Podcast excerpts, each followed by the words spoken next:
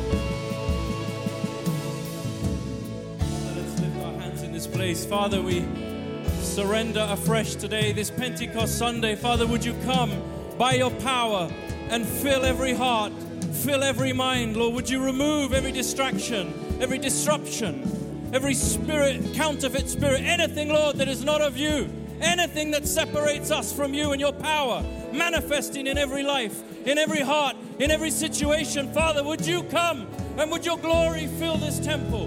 Would you fill every mind, every heart? Bring realignment, bring restoration, bring order, bring your glory, Father. We long for your glory.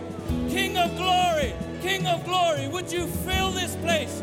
Would you fill every heart? Would you refresh us, Father? Would you empower us for your mission, for your plan and your purpose, Father? Oh Lord, we're desperate for you. We want to leave this place changed from the inside out, Father. Would you come in power, shape every life, shape every heart, mold us and shape us by your grace, Father.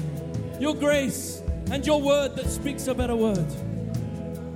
Father, we're hungry and we're thirsty for more of you. We need a touch from the King. We need transformational power.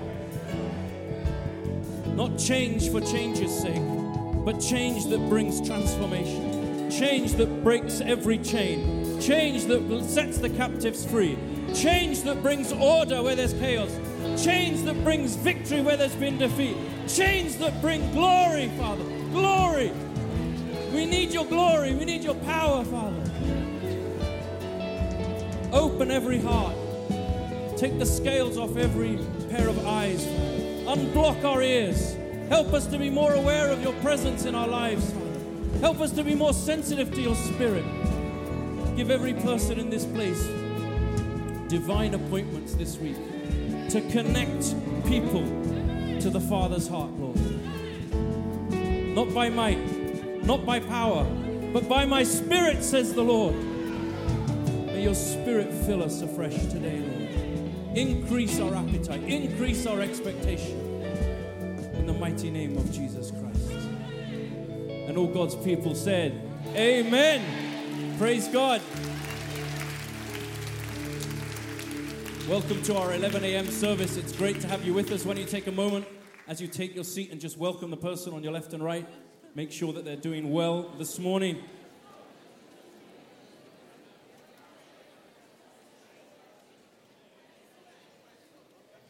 Just as you're doing that, the welcome team, our welcome team, are making themselves available now. So if you are new, or perhaps you've just been coming along to KT a few times now, we like to place a lot of emphasis on you, the individual. So if you just take a moment to lift your hands, members of our welcome team would love to place a gift pack into your hands that just let you know a little bit about who we are as a church and as a ministry and about how you can find your place with us. So if you just take a moment to lift your hands, we'd love to place one of these packs into your hand and let you know how you can connect with us here at Kensington Temple.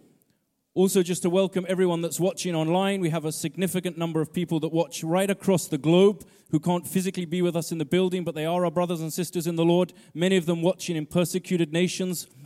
And so it's really important that we acknowledge them this morning. So if you're watching online, do take a moment, let us know where you're watching from. And also, if you have any prayer requests just under the video, you'll be able to leave prayer requests, and our online pastoral team will be able to facilitate you in that. But can we take a moment just to welcome everyone that's watching online this morning? Let them know that they're encouraged and they're supported by us here at KT.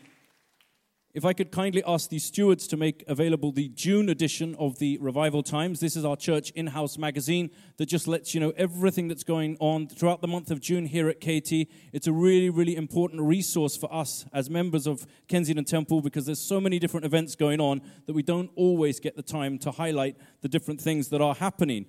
But to that end, I'd like to encourage everyone, if I can, to have a look at page 24. You will see on Tuesday gone, we just started our leadership fundamentals course here at KT. It's for the next four weeks, so it's five weeks in length, but you can still sign up for that. The stewards have registration forms that they will make available for you, and it just gives you a real opportunity to go further in your walk with God, develop your intimacy with Him, understand how you can get involved in servant leadership, understand your role in the body of Christ, and how you can grow in everything that Jesus has for you in your leadership gifting. So we really encourage everyone to sign up. There were over 50 people that signed up last Tuesday. This Tuesday you can still sign up 6:30 at Kensington Temple. We really encourage you to get involved in that. Well, can we take a moment now and welcome Simon as he takes us forward in the service? Let's welcome him this morning.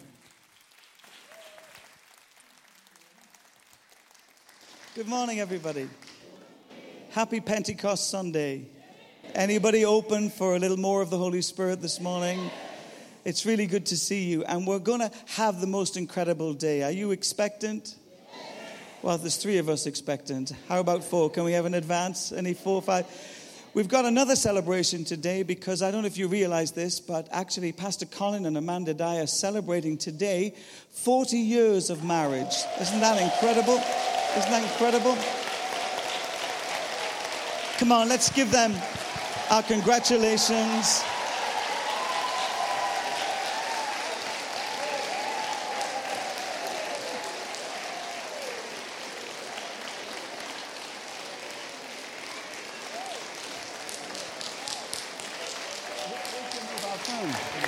And Jane is going to present Pastor Amanda with some beautiful flowers. Congratulations. Thank you. Thank you. Scott, where's your mobile phone?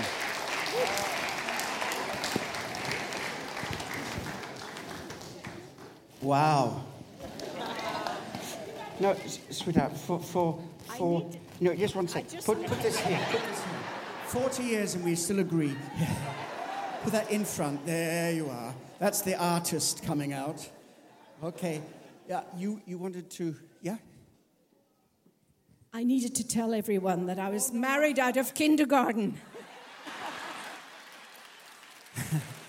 You were married in this, in this place. We were married in Kensington Temple 40 years ago. 40 years, we're about to enter the promised land. okay. uh, Scott, I, I don't know if they can see what I, I see. Can you just take this? It's got to go on Instagram now. I'm okay. So, in, no, no, that's, that's Facebook. Instagram's that way. Don't you know anything? Okay, here we go. Here we go. And then take a picture of the folks. Yeah, there we are. That's lovely. Smile. That's lovely. Um, Jane. Yeah, no, you can't go. No, you can't go. Selfie.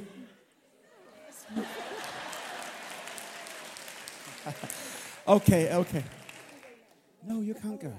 So, um, yeah. It's 40 years. I can't go. It's 40 years. Honey, you're here to stay. you know, um, just, just, just a, li- a little thing. We're having a lot of fun, and it's a great day for us. Great day. Um, you know, uh, you were having your nails done. I mean, I'm, I'm not giving away any secrets. Uh, uh, having your nails done, and you mentioned something about being 40 years married. I was having a conversation with the person who was doing my nails, and she was saying she was married. She, she just recently got married for the second time. She said to me, Are you married? And I said, Yes. She said, How long? 40 years. She said, That's impossible. Not 40, not impossible looking me, but her, she said, No one stays together with the same person for 40 years. Well, I tell you, gentlemen, it helps. Don't be the same person. Be lots of people. And she won't know which person you're going to be on any particular day. anyway, uh, Simon um, and um, Jane, I know her name. Simon and Jane, thank you. Thank you so much. It's wonderful to be celebrating that with, with you afterwards. But, but, you know, we're going to have some dinner. You know that. We're going to have a bit of lunch. I don't know what the menu is downstairs, but it'll, it'll be great. But in all seriousness, Simon and Jane were, were going to pray for us up here, and I, I didn't want to say no to that. And we will continue to ask you to pray, so thank you for that. Your prayers are with us. But I had something else in mind. Uh, you know, we celebrate weddings at great expense, and so we should. but we don't celebrate marriages. Do you know what I'm trying to say? So, in many ways, us being together 40 years, I'm glad RT and Louise aren't here because they make us look like we're just beginners. They've been married 60 years. 54. 54 years. Thank you. I just love being corrected. It's just, it's just so, it's just so wonderful. I don't have to think for myself.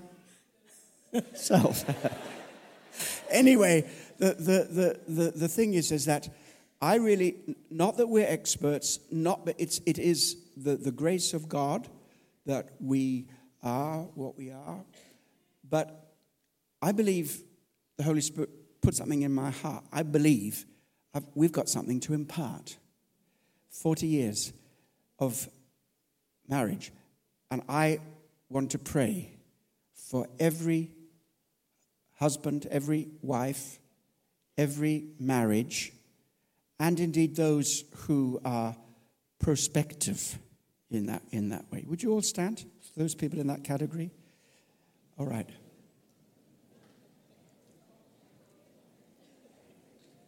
Don't be shy.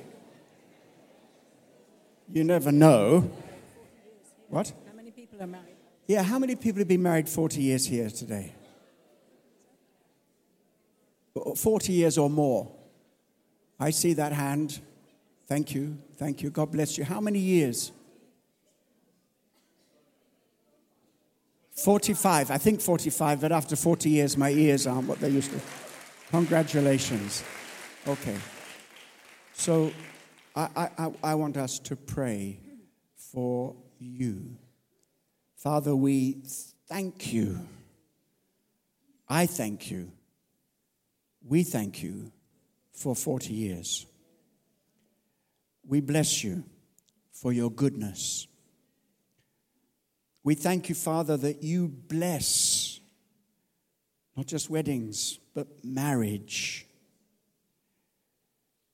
And I ask that whatever you've given us, Amanda and me,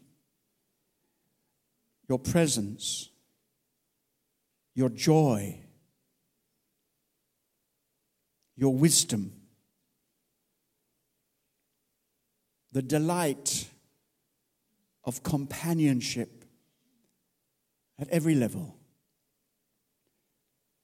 I pray that that blessing, which comes from the Father, the Son, and the Holy Spirit, would rest upon every marriage, every husband, every wife, every single person that is saying, Lord, we are open to you and your plan for marriage.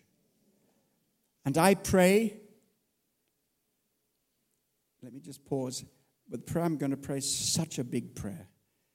I'm going to, going to put all my faith into it, and I know you will join me. I pray that in our generation, the Christian church, Christian men and women, will be so vibrant in their marriages, in their families, that the world will take notice and say, We want to do that. How do you do that? And that marriage can be honored by all once again in our society. In Jesus' name, amen and amen and amen. Thank you. Thank you. God bless you. Um, did you have a knife? Okay. Oh, it is real. It is real. Uh, um, yeah, you're going to get a slice. Yeah? yeah? So afterwards and in the welcome room, all of that. Simon, where's Simon? Simon's going to come and lead us. Thank you so much, Simon. Thank you, Jane. That's great. Those flowers are amazing. It saved me buying some flowers.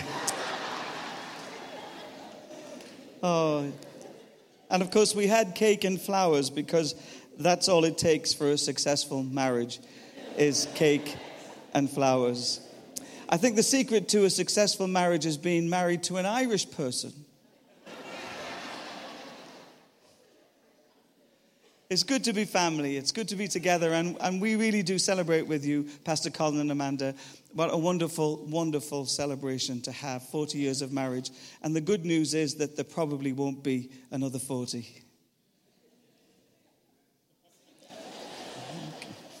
We're going to take up our tithes and our offerings now, and uh, if you can make yourself ready for that, we're continuing in worship to God and thanking Him for all that He's doing in our lives. And our stewards would love to help you if you desire to give this morning. They have some uh, offering envelopes that they'd love to hand out to you. You may have one already on your seat. And please take the time, if you would, please, just to make sure that all the details that you're filling out are as clear as possible. And while we're doing that, we're going to read the scripture together. We're going to read out of Matthew chapter 22, and we're going to read verse 21. And this is what it says it says, Render unto God the things that are God's. Why don't you say that with me? Render unto God the things that are God's. I don't know if you've noticed this, but actually, I recognized it in our little girl when she first went to nursery. She had this wonderful phrase, and she kind of delivered it everywhere she went when she saw something she liked. It went something like this That's mine which was fine and good in our house, except when she went to nursery, there were 30 other children who had the same sense of ownership over every single toy. No one has to teach us to gather things to ourselves. It seems like it's part of our carnal nature to accumulate as much as we can. And I believe that one of the reasons that this scripture is important to us this morning is that we need to recognize that nothing really is ours. We have just been given blessings from heaven out of the goodness of God's heart. Amen. We need to render unto God the things that are God's. Why don't you say that with me again? Render unto God the things that are God. Reading the story of the Good Samaritan recently, I realized there were three types of people present in that narrative. The first one was the Levi or the priest. He had an attitude which actually you need to be quite careful about, and this is that attitude. What's mine is mine, and I'm going to keep it. I won't ask you to repeat that. You probably do that quite well on your own. The second group of people in that narrative are the thieves, and they had an attitude, and this is one we really need to pay attention to. What's yours is mine, and I'm going to get it. Is there anybody here who's married? Just checking. But there's a third attitude, and it comes from the Good Samaritan himself. He says this What's mine is yours, and I'm happy for you to have it. Why don't you say that with me? What's mine? In fact, just wait, wait a minute. Why don't you say it to somebody you mean it with? What's mine is yours, and I'm happy for you to have it.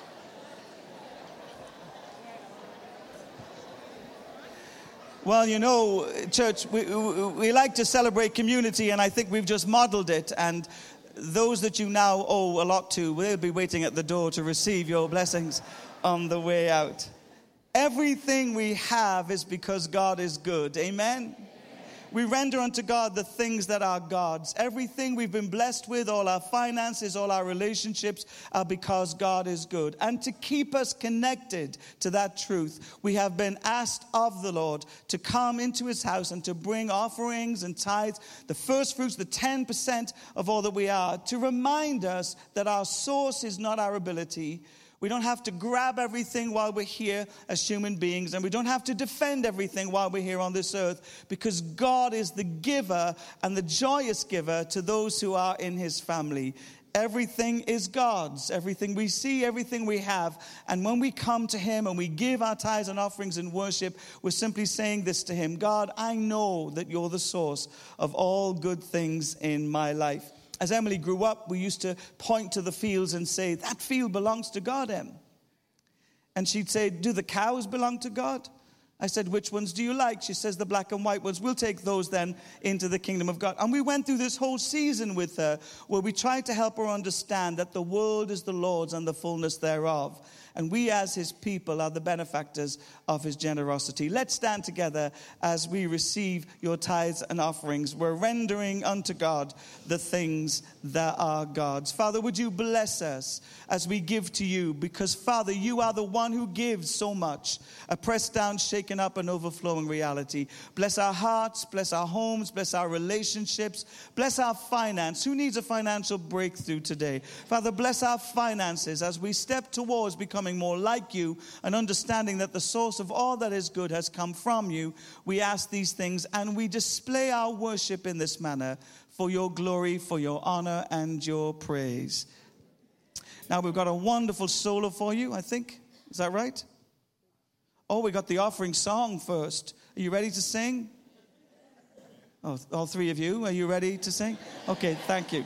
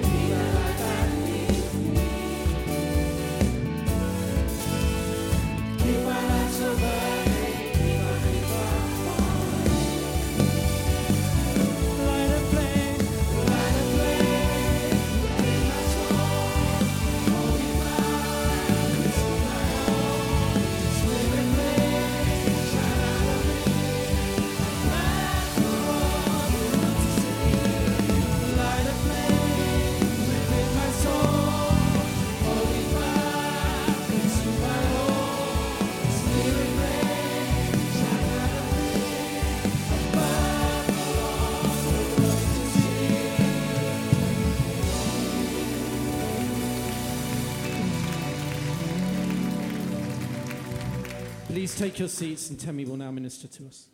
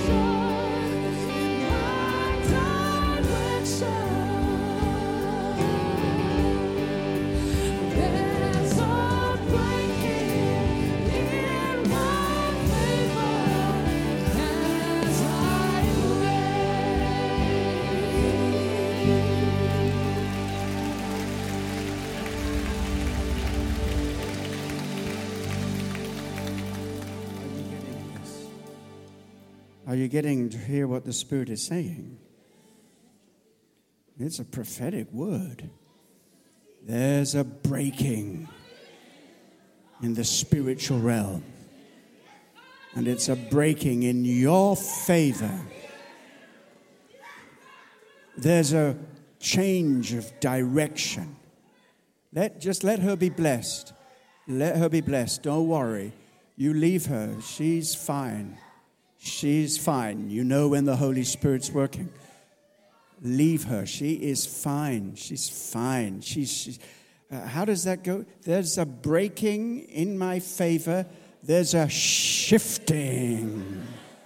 There's a shifting. It's a shifting in the spiritual realm. There's a shifting. A change is taking place. There's a shifting in your direction as you praise Him. Everybody, stand to your feet, sing that bit one more time, everybody, and this time get the revelation as it flows.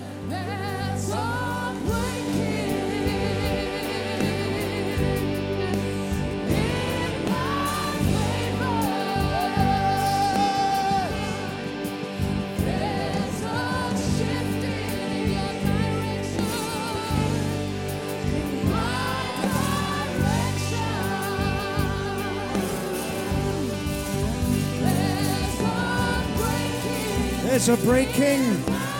It's a breakthrough.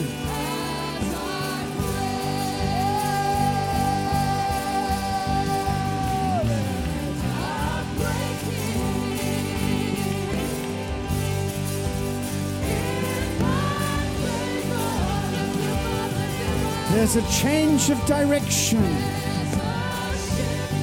Old things are passing away. God is doing a new thing. Go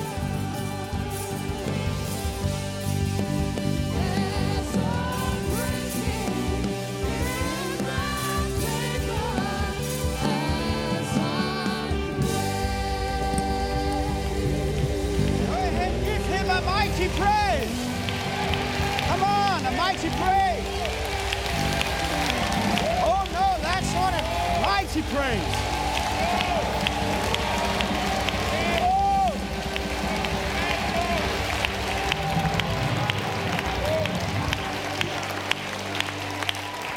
May be seated, everybody. Please be seated. You know, please be seated. You let her go, let her go. Don't worry about this. Let her go. That's all right. If she gets too into it, we can help her into another room, but she is enjoying God. We are Pentecostal people, which means that we say yes to the Holy Spirit. I would to God that He would break into every one of your lives as He's breaking into her life. Thank you. You know, we are, I think, too, too unaware of the spiritual realm. And I have been doing a lot of work, my colleagues, I've been sharing with them. I've got a group of and we are looking together at a new, when I say new, it's not new, it's all in the Word of God, but a new perspective of the spiritual realm. Today, my message, I'm going to introduce some of this, but I'm going to focus on the Holy Spirit. He is supreme, all powerful, eternal, uncreated spirit. But how many know that God has two families? You know, He's got two families. He's got His family on the earth. That's you and me, sons and daughters of God. But He has also a heavenly family. Now, we're not always aware of that. We've been singing all heaven's host, praise everybody know what's happening in heaven. Now, we don't know everything, but we know that God even before He created us, He created a heavenly family. We, we know them as the angels, the heavenly host. And they are called sons of God too. Did you know that? And God's plan and purpose is to have two amazing families, and He's building His family on earth up upstairs in heaven. It's a done deal. But God's plan is to unite these two families together, and we will be judging angels. We will stand in the midst of the heavenly council of God and be entrusted with ruling and reigning with Jesus Christ in the future kingdom. Right now, we're in training for reigning. And in Great Britain, we've got a lot of reigning going on to help us train. So, uh, the next two Sunday evenings, I'll launch more fully into this. And I've, I've prepared a leaflet for you Angels, Demons, and the Heavenly Sons of God. And underneath that, I've got a list of questions which you might say, well, I know the answers to those, but uh, maybe you do. But these questions are questions that people are asking. I know. I watch YouTube. I know. Out there, so many people are thirsting for spirituality. And there are many, many spirits, but not all the spirits are from God. And so we have to develop discernment as well as a healthy appetite for the spiritual realm and dimension. And so questions like who created God? You say, well, that's an old one. Actually, it's very relevant. Are there any other gods out there? Who is the Nachash of Genesis 3? say, well, it's Hebrew. It's very simple. It's Hebrew. It's just to say, well, what is the Nachash? That's the question I want you to ask. That's the snake in Genesis 3. Do angels and demons really exist? Why were we created? Is heaven real? What does the future hold? Why is salvation offered only in the name of Jesus? Why is that? What authority do we have over the devil?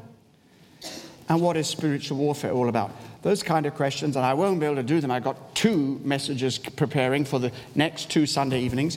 Take the leaflet, give it out to other people, because many, many people, your friends, um, maybe even atheists, but usually the people who are who believe that there's something out there, whether it's aliens or whatever, or angels, they don't know, but they, they, they will be interested in this.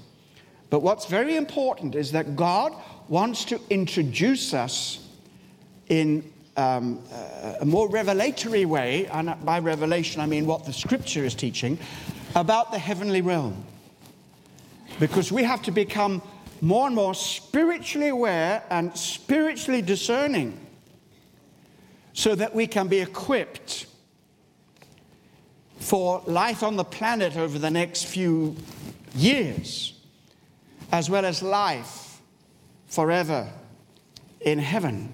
And what does that mean? What does that look like? I'll touch on it, but my focus today is on the coming of the Holy Spirit. My title, intriguingly, is A Taste of Eden. I'm turning to Acts chapter 2, reading the first 13 verses. And I hope that this will be a, an introduction, a, a launching pad into a new perspective of the spiritual realm. What is God up to? Day of Pentecost, we know what it's all about. Penti, 50 days, 49 to be precise, after the resurrection. We have the day of Pentecost. And that's where we, as a family of churches, get our name. We say we're Pentecostals. Why? Because we think something happened on the day of Pentecost, which is still fresh today. The Holy Spirit came, He came to stay. Jesus said He's going to abide, He's going to remain with you. And He is the living personal contact with the Father and the Son. And the very next thing that the Holy Spirit will do when the time is right will be introduce us when Christ comes again. We're going to see Jesus face to face. And this is the story, and I'm going to dig into it today just a little bit. When the day of Pentecost arrived, they were all together in one place.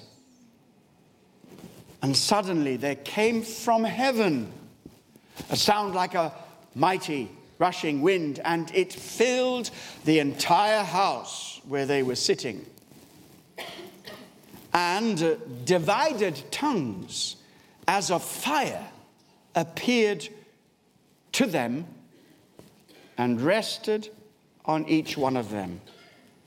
And they were all filled with the Holy Spirit and began to speak in other tongues as the Spirit gave them utterance. Now there were dwelling in Jerusalem Jews, devout men from every nation under heaven. And at this sound, the multitude came together and they were bewildered because each one was hearing them speak in his own language. And they were all amazed and astonished, saying, Are not all these who are speaking Galileans? How is it that we hear, each of us, in his own native language? Parthians and Medes, Elamites, residents of Mesopotamia, Judea, Cappadocia, Pontus, Asia, Phrygia, Pamphylia, Egypt, the parts of Libya belonging to Cyrene, and visitors from Rome, both Jews and proselytes, Cretans and Arabians. We hear them telling in our own tongues the mighty works of God. And all were amazed and perplexed, saying to one another, What does this mean? But others, mocking, said, They're filled with new wine. Taste of Eden, paradise. What is paradise to you? What would you consider to be paradise? For me, it's a mango tree. I could take you to the very place. I could take you to the very tree. I won't tell you exactly where it is. It could be West Africa. It could be East Africa. It could be Brazil, the mangoes in Brazil. It could even be the Philippines. After I've been to the Philippines, they have a mango, the mother of all mangoes. But paradise for me is sitting under that mango tree, reaching out and taking the gift of God, the fruit that must come from heaven itself, and not handing it over to somebody from MasterChef who can carve it up neatly so you don't spill a drop. I like to tear away the skin and with both hands, African style, eat that mango until I have a baptism of mango juice. Now, really, it's not the mango. It is for me, but I, I love mangoes. You may be allergic to them, but I'll pray for you later. it, it's just so much like a blessing from God. It's so beautiful that you know this, this comes from somewhere. This is like a reminder in this little piece of earthly goodness of the wonderful, abundant, and provision of God. And because of that, it is in that experience which I described, not the mango, but the presence of God. Now, your idea of paradise might be different from mine, But I tell you, if it really is any form of paradise, God will be there. That's what Eden was all about. Did you know that? Eden, the paradise of God, the garden of God, it was what it was because God's presence was there. It was not the luscious garden with streams and rivers, delicious fruit, and friendly animals. It was not just Adam and Eve living in perfect harmony. Darling, you heard 40 years of marriage today. But I imagine Eve sitting under the mango tree or whatever it was, brushing her hair, and Adam gently tilling the, the ground. And the two coming together, no doubt, for lemon tea, cucumber sandwiches. now, some of these things might be a kind of fair picture, I don't, I don't know, but what I do know is that none of that was the real glory of the place. The real life and beauty in the garden was God's presence. It was more than a garden, it was the dwelling place of God. Eden, which God planted, was his official earthly place of residence. Such that between Eden and heaven there was no barrier, there was an open barrier, an open heaven. Heaven touched the earth at a place called Eden. Now we know Adam and Eve had company. There was someone else there, the Nachash, the snake. Now, when you look at the story, you realize that this was no ordinary snake. This was not just a beast of the field. Because in the Bible or outside the Bible, snakes don't talk.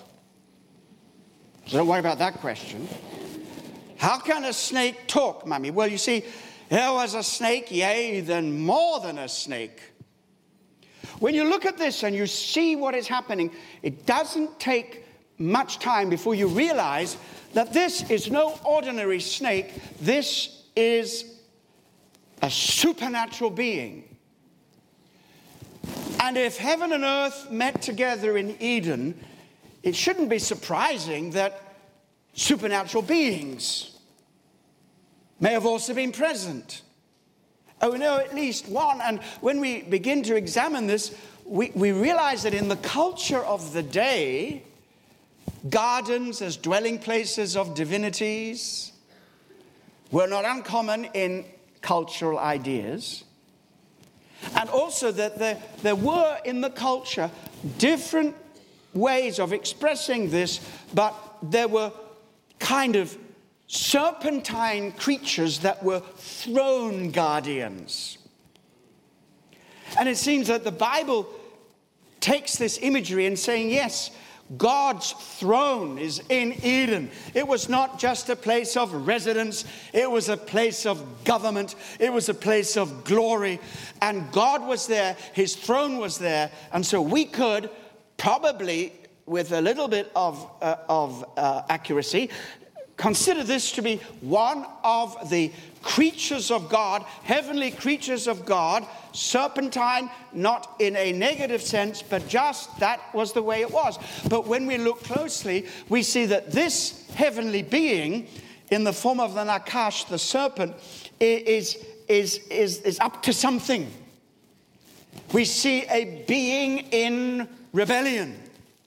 We'll go into this a little more detail when we come to the fuller series, but, but there's an intention here to destroy God's plan that He recently enunciated. Fill the earth and subdue it. Go on, go on, multiply, be fruitful. Take what you have here and spread it all over the earth. So the whole of the earth will be filled with earthly sons and daughters surrendered to him, full of his presence, and the whole earth will become a holy temple unto God. That was the plan. Now, for some reason, this creature said, No way, and enters in. And we find just not the fall of Adam and Eve, but the fall of the serpent as well. And the serpent is cursed, and, uh, uh, and Adam and Eve are expelled from the garden. But it's not game over because of the merciful God. And we know that the promise came that the seed of the woman would crush the serpent's head. But God began again, so to speak, and, and the earth became populated. And, and then, just about the time of the flood in Noah's day, we read that the whole earth had become corrupted. How that happened, we will examine at another time, but, but it was so, so serious that the Bible says God regretted having created human beings in the first place. But he didn't give up on his plan. He said, I'm sorry, I'm going to have to start again. And he washed it all away. Uh, uh, uh, and then he said to Noah and his family, Go on, now you be fruitful, you multiply, go on, go on, you pick up the plan. And they did for a while, but there came a moment when all the nations who spoke one language got together in one place and they said, We are now going to take over.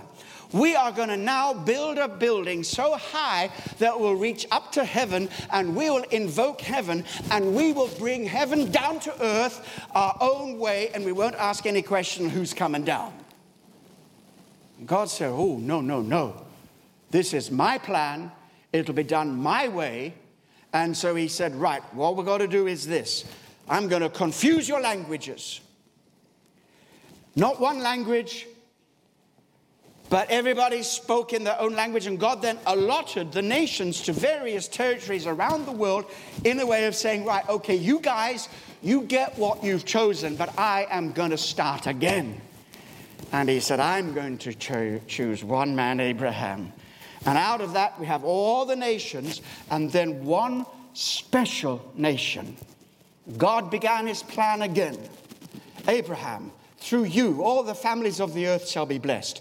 You, Israel, shall be a light to the nations. He hadn't given up on the rest of the world, but this was the outworking of his plan at that time in that way. And, in the middle of this, he showed himself with fire on the mountain of Sinai. He showed himself with fire and his Shekinah glory in the tabernacle, in the temple. And there in the Holy of Holies, God came down. It was the resting place of the soles of the feet of the God of Israel. Another kind of Eden. And if you look in the temple, you see all kinds of flowers and trees and fruits. God is saying, I've not given up on my plan for Eden.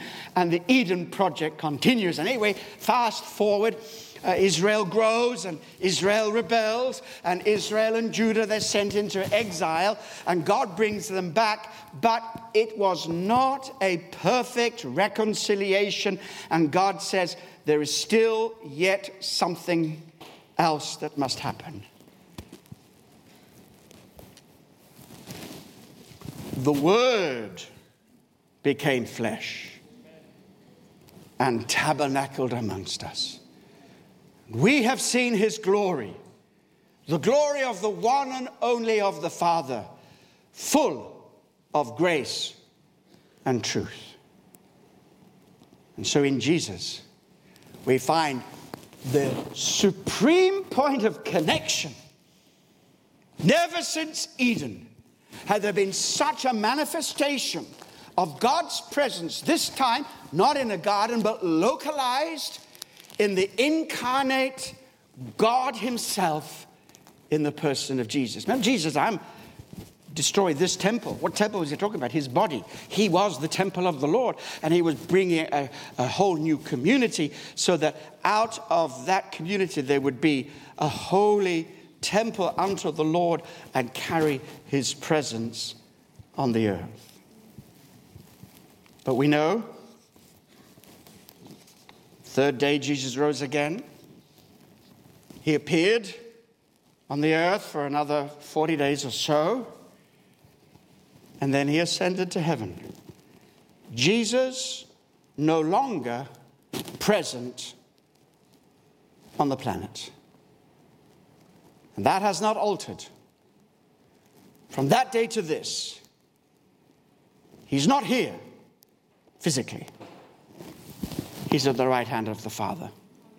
But there, having received the promised Holy Spirit, on the day of Pentecost, the next stage of the plan of God's Eden project takes place. God Himself comes down at Pentecost, and He's not visiting. It is not a holy visitation, it is a holy, permanent habitation. He's not going back, He's here to stay. So we got all of that. Now we know that the coming of the Holy Spirit is not the end of the Eden project, it's the current stage of the Eden project. Eden project is going to continue and continue, and it will climax in the new heavens and the new earth when the new Jerusalem, the holy garden city, will be manifested on this earth. There will be no temple there because God will be there. And this is the consummation of the ages. God says, I will dwell among them. I will make my habitation with humanity forever. And at that time, the heavenly and the earthly will be reunited, and the Eden project will have reached its fulfillment but with aeons and aeons and aeons and generations and generations and years and years and years of glorious outworking of what God will do through your life and my life when we get to heaven. We're not going to be sitting on clouds playing harps. We will do that, I suppose, but we, were, we are going to be his ambassadors. We are going to judge angels. We are going to do all the stuff that God has ready for us to do. So get ready because you're in training for reigning. Now I want to focus in on that day, the day of Pentecost, which I'm calling a taste of Eden. Taste because it's not the full thing yet. It is a foretaste of heaven itself. Three things about this. First of all, it was all about God's presence. I'm not just talking about his everywhere presence or his here, there, another place presence. It is about God manifesting his presence and choosing to live in us, with us, and amongst us. That's his plan. Now, it's very clear that it was God who came down on the day of Pentecost. It's very, very clear, particularly to anybody that has read the Old Testament, because the reference to the rushing mighty wind and the flames of fire, all of these are evocative of the moments in Old Testament history when God showed up, when God manifested his presence. And here we have the presence of God coming as the Holy Spirit. This tells us that God is not just Father, not just Father and Son, but God is Father, Son, and Holy Spirit. The Holy Spirit is as fully God as Jesus is fully God, and the Father is fully God. You say, well, that's just complicated. No, it's not. You go back to the Old Testament, you find that there are so many references where Yahweh, the God of the Old Testament, appears uh, and then there is a second angel of the Lord who is also Yahweh. And Yahweh talks to Yahweh. There are two persons, one God. And a little more uh, uh, sparingly, there are some examples where you can be very clear that the Holy Spirit is also Yahweh talking to Yahweh. We have Father, Son, and Holy Spirit right there in the Old Testament. Not in a fully developed understanding as we get to the New Testament. Yes, of course not. But He is there. And it is God in the third person the Holy Spirit who came down at Pentecost, not some influence or force or less, lesser kind of manifestation. God Himself came. Because the greatest gift of all, the greatest gift that God will give you, in fact, the only promise of God to His people, and He can do no better than this, is the promise of Himself and the promise of his presence. Do you know that your presence is the greatest gift you could offer anybody else? 40 years of marriage, I want to testify. It's not, it's probably blatantly obvious, but for 40 years, Amanda has been there with me. She's been there. That's the greatest gift of love could ever offer. I'm not talking about just being physically present. Maybe you are here today, physically present, but absent in mind. If that's you, come back, come back. I feel for you, but come back. And you know, you can be with somebody and, and they're there, but they're not really there. You know, the lights may be on, but nobody's home. That's very superficial relationship. Yes, dear. Mm. Yes. Mm. Yes. I sold the house. Yes, dear. Mm. Yes. I robbed a bank. Oh, yes, dear. Yes. You're there, but you're not listening. The greatest gift you can offer to somebody is your presence. I don't know if you know people like this. Some people seem to have the gift of presence. We should try and develop it. That when you're talking to them, they're not thinking about somebody else. You're talking to them, they're not going on about something. Oh, yeah. They're not looking around like a meerkat to see who else, is, who else they'd rather be talking to. They talk to you and behave not only as if you're the only person in the room, but the only person in the world. That's how God manifests his presence to you. You, when he's present, are the most important person.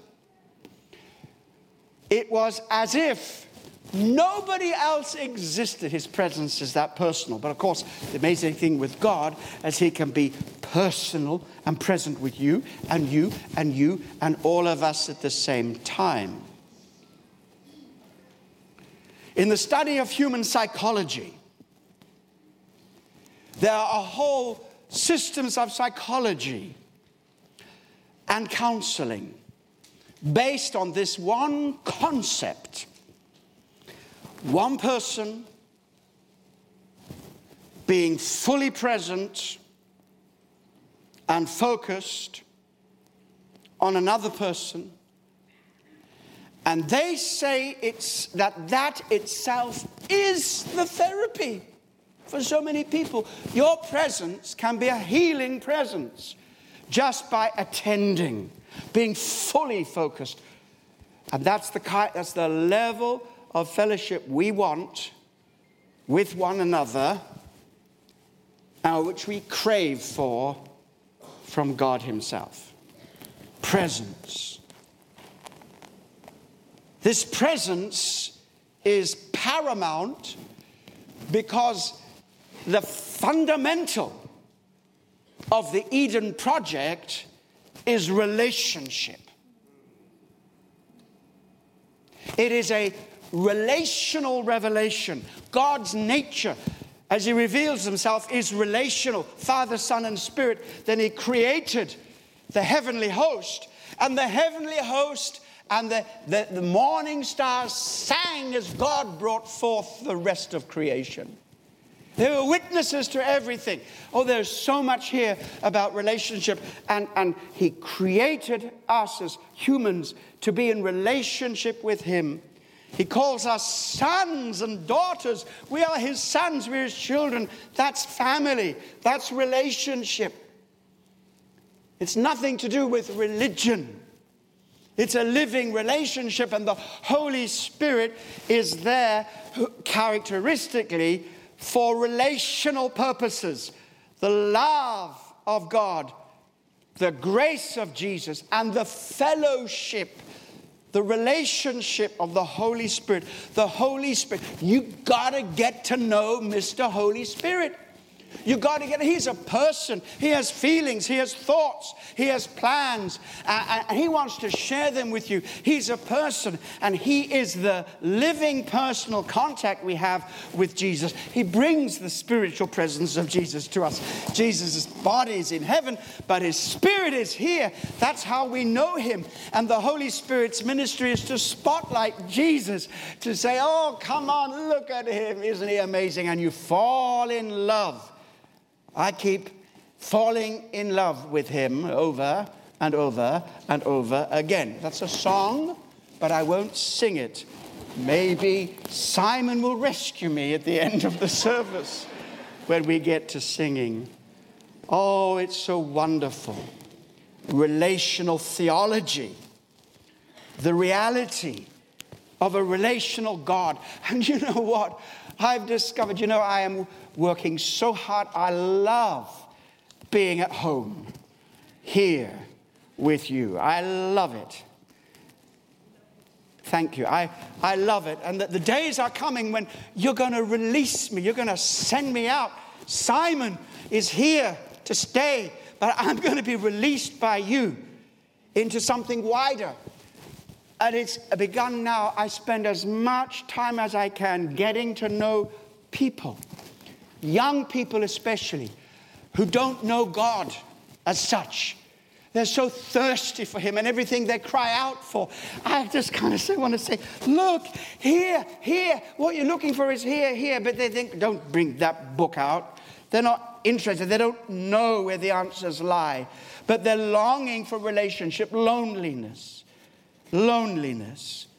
Young people who are cut off from family, who are empty because of negative experiences in their life, who've grown up without understanding that they are valued. And God wants to take them and hug them and say, I value you.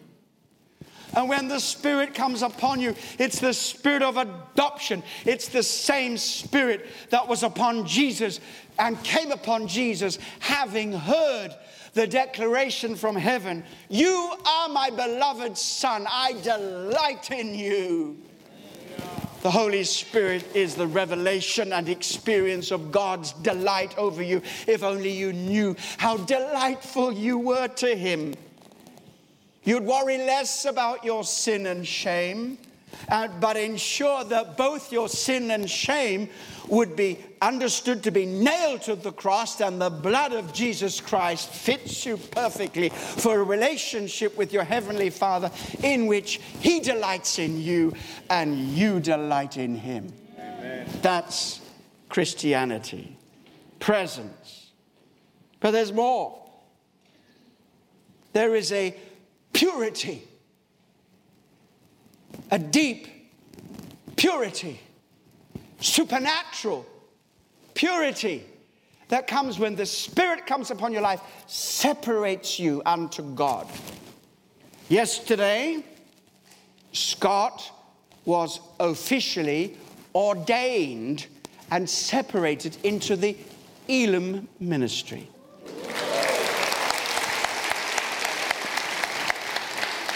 So now you'll have to call him Reverend whether he behaves it or not. but that's a, a kind of setting apart and a recognition. And when the Spirit comes on you, and God grants you, Scott, more of the Holy Ghost you've ever had in your life. But it's the Holy Spirit that separates you to God. And if He's the Holy Spirit, guess what? You're gonna get it. You're, gonna un- you're going to get it. What it means to be holy, to be so full of the Holy Spirit that you, you don't want anything else. You just want to say more. And so there is a purity here. And we know that whenever disciples in the book of Acts were baptized into the Holy Spirit, received the Holy Spirit, or the Holy Spirit fell upon them, all those terms are very similar in understanding. It was an evidence that they were sons of God, daughters of the living God, the spirit of adoption. You're separated unto God. Holiness is not looking at sin. Holy for whatever reason, apart from say, I shouldn't have done it, God help me. And you turn away from it as quickly as you can. And you look at Jesus. You pursue Christ. If you're pursuing Christ, you're leaving all that stuff behind. You can't pursue Christ by looking at your sin. It's very hard to run backwards. You turn your back on your sin and look at Jesus, pursue Him. That's holiness. It's His character, it's His love being reproduced in our lives. That's what being born again is all about receiving a new nature, a holy nature from the Holy Spirit, born of the Holy Spirit. And from that moment onwards, I'm not saying it's not a struggle. I'm not saying you don't have to make effort. But I tell you what, without the Holy Spirit, nobody can live a holy life. It's not even holy without the Holy Spirit, it's fleshly. And flesh is very polymorphous. It has many shapes. You've got religious flesh, you've got beautiful flesh, you've got ugly flesh. Don't look around right now when I talk. but flesh is flesh. Whether it is a minister of the gospel wearing all the Roman clothes of high office in ecclesiastical position, or whether it is a person who is the biggest scoundrel in town. It's all flesh until the Spirit comes and He transforms you. And the change works from the inside out. So there is presence, there is holy purity. Oh, the Holy Spirit wind of God is blowing in this place. It's not just the ventilation system, it's the Holy Spirit. I want to say something, I've said this before, but it's a good time to remind you. The move of God, it may be thin at the moment, but it's going to, and, and a bit shallow, but it's going to, we're going to go deeper, and it's going to become more profound, we're, we're in it. It might just be the outskirts. But this move of God, you are going to be amazed at the spirit of holiness that's going to be upon the people of God, not because they're self righteous, legalistic bigots, but because they're genuinely in love with Jesus. And things that you're struggling with now, you wait. Well, don't wait, get rid of it now, but you wait.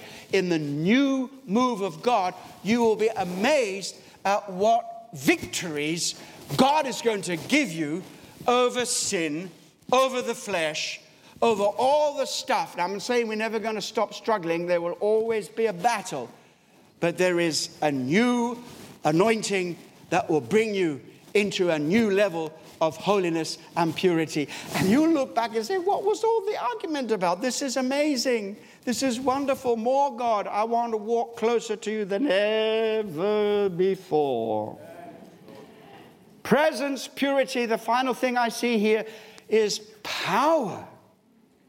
Now, we get it straight away. So it talks about they were enabled to speak with tongues. God gave them the ability to do that.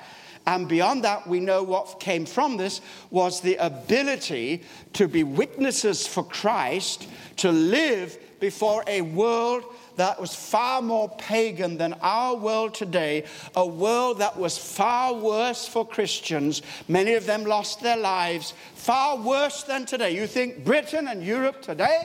I'll tell you what, the first century Greco Roman world was awash with levels of wickedness, corruption, and demonic control that makes our time right now look a little less difficult than we might think. But God gave them power. It's all about enablement. And just look at the context. Now, I'll come back to this another time, but just, just for the moment, I've, I've highlighted all this in red in my notes here because there is so much here that is a reference to Babel, and the backdrop is Eden. Because when God comes, it's about Eden, and we're tasting of Eden when we taste of the Holy Spirit. But God here, from the day of Pentecost, is reversing what took place at the Tower of Babel. Remember, God said, they're all together. They're all in, in, one place. They all speak the same language. I'm going to confuse their languages so they don't understand one another. I'm going to scatter them and I'm going to allot territory for each of these nations. And I'm going to turn away from them for a time so I can raise up a new nation, a nation that will be one day a light to these nations, a nation that will one day bring forth the Messiah who will be the light to all the nations of the world. Now, on the day of Pentecost, God is saying, Eden project still goes on, and I am reversing Babel. And here we have a bunch of united believers all together in one place, and they speak in other tongues. And this time, it's not a scattering, it's a rejoining, it's a uniting. And you know what? When you look at the nations that were represented here by these Jews who had lived in the diaspora in the ancient world, virtually the whole territory that is described in the book of Genesis because of Babel, they are there. You begin in the east, you go further up, and you go as far west, you almost get to Spain. All the nations are mentioned here. God says, okay, here, nations now. You will know that my time to take you up again, it's the time for the nations. It's the time for me to show myself as the God of all nations. And salvation may be from the Jews, but it's not only for the Jews. That's why, in the name of Jesus and in the name of Jesus only, is salvation. And no salvation is found in any other name, because only in Christ has the principalities and the powers of darkness been thwarted, and the gods of the nations have been judged, and He's tearing them down, and the principalities and powers are defeated. He's disarmed them, completely overthrown them. And we have been commissioned to be empowered by the Holy Spirit to take the good news of the freedom and liberty and fullness of the gospel of Jesus Christ. And it all began on the day of Pentecost. We hear them telling in our own tongues the mighty works of God. When I read it, I exaggerated the words of listening. Because you see, we often emphasize the words of speaking. They spoke with new tongues, and when they spoke, other people heard. The emphasis in the text is on hearing. I don't know how it worked out, but I do wonder if it's not a little like what I'm about to describe. You think about it, there are all these crowds, how could everybody hear their own language? I mean, you know, you go out in the middle of London and you hear English plus a whole lot of other languages, and it's only when you're up close can you hear it. What they're talking, but you listen to everybody together, you know what they're talking, and you can only tell it's not English because some people are more excited and other people are more like this. But anyway, that's how you might know. But in those days, how did they know? Now, let me tell you a story. I'm not saying this is a perfect interpretation or the only way of understanding it, but I just wonder. Sitting over here a number of years ago was one of our mamas. You know what a mama? She probably was Nigerian. And she sat there and she was in, in, in the church early. And she's praying and she's speaking in tongues. She's praying, she's speaking in tongues. And ah, a little while later, somebody else comes, sits not far from her, starts listening. Huh? Huh? You're from my village? No, I'm praying. Don't disturb me. No, you must be from my village. What is your village? No, I never heard of this village. But you are speaking my village dialect. No, I'm praying to Jesus. Leave me alone. No, you don't understand. I've just heard you describe my life and tell me that I need to give my life to Jesus Christ. I want to ask you how to do that. The mama was saying, Huh? Really? You're telling me I'm, I'm just talking to Jesus? So maybe, just maybe, the miracle is not just in the talking, but the miracle is in the hearing. It might be that that's what, I don't know, but whatever it is, it was supernatural and it was a miracle and people heard the gospel and this was God saying, this is why the Spirit has come. It is not just a relational presence, it is a missional power. We're called, oh, yakabasata. We're called, I'll finish, I gotta finish because I want you to experience more of God, more of God. This is, everybody on the platform know what my signal is here. Tell them. okay, you're great. So here it is. What a great book title. And I copyright it now so nobody has the right to copy it. it's time to leave your mango tree. What, what do I mean? I love those moments and they could be hours and days and seasons. You're under the mango tree, and all you are enjoying is the good things. God satisfying your mouth with good things. You are receiving. But suddenly God says, What are you doing here? There are people out there. They need you. Get away from your mango tree. Take mangoes with you. That's my advice. Take mango with you because you will need you need to be refreshed on the journey. But there is a time for waiting and there's a time for going. And when the Spirit of God comes, He calls you to wait and also to go. Some of you need to leave your mango tree and understand that the purpose of the coming of the Holy Spirit is not just for you to sit under the mango tree and to enjoy the fruits, enjoy the blessings. I like the house of God. Why? The blessings.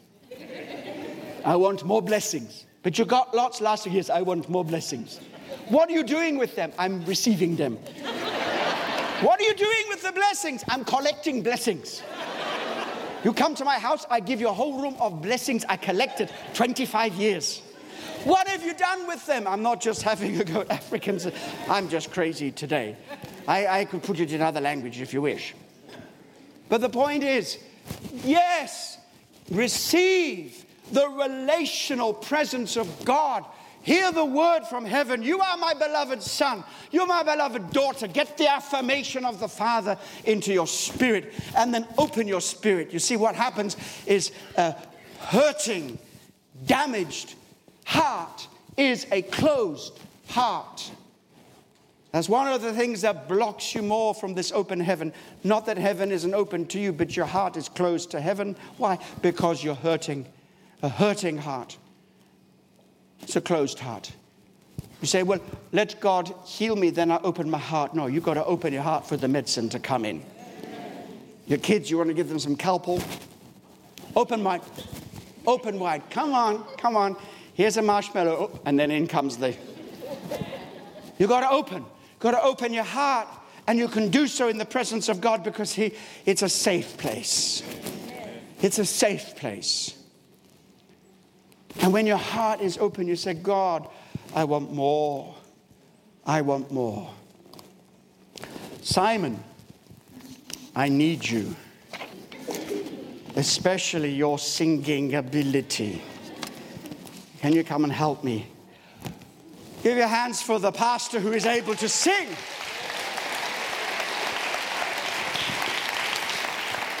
Okay. I want you all to stand in his presence. And um, Simon, if you just be kind enough to flow, help me singing, lead them into the presence, and then we're going to pray. Everybody, lift your hands in His presence. We worship you, Jesus.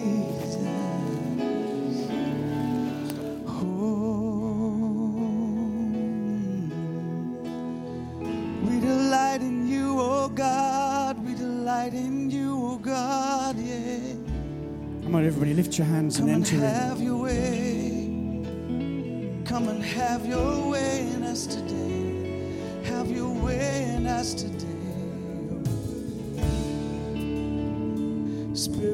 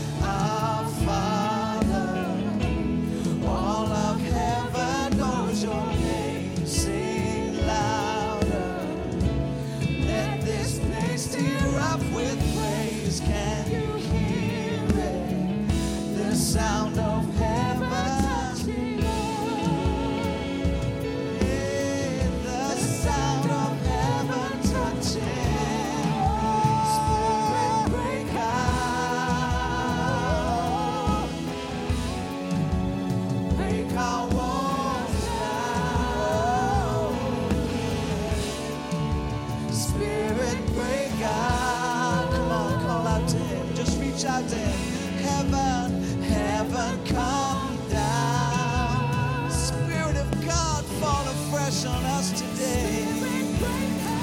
Jesus, have your way.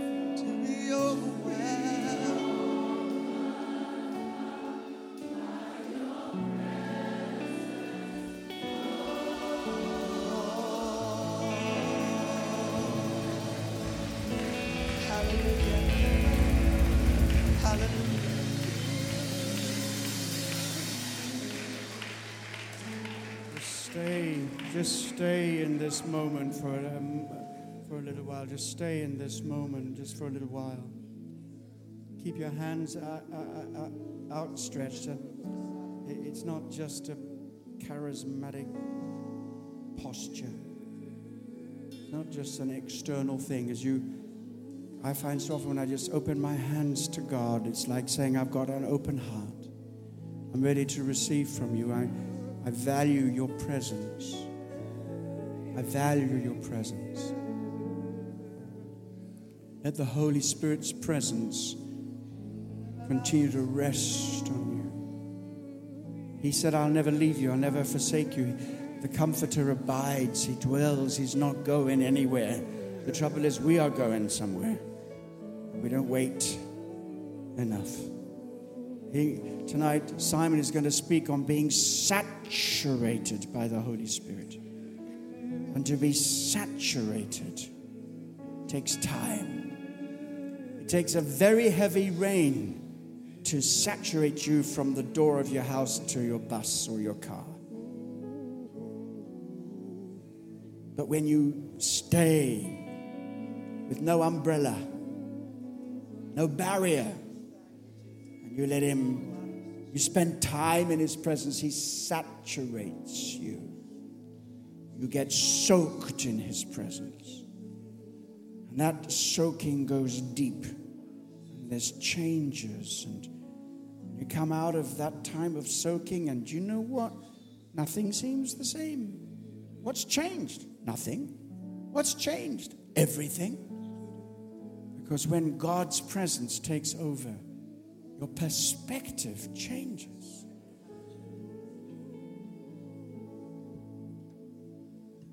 Something is breaking over your lives.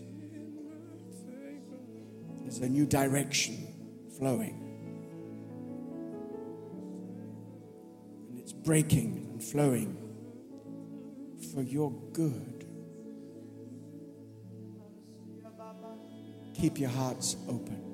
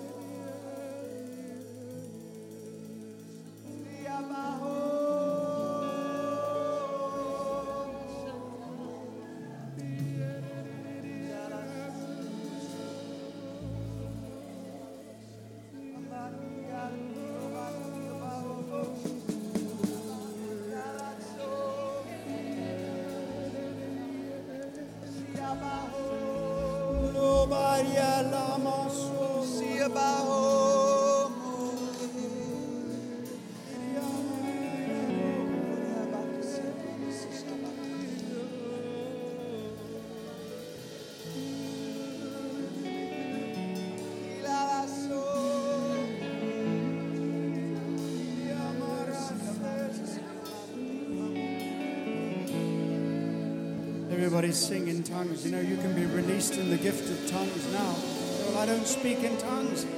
Don't let that stop you. The Holy Spirit enabled them to speak with new tongues on the day of Pentecost. The Holy Spirit will enable you as you speak out.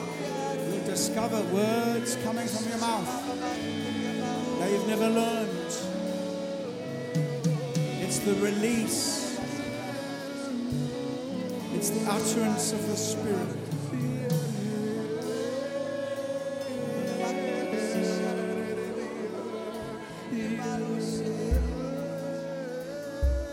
Soak in His presence, soak in His presence. Open your heart, engage, engage. Transformation, revelation.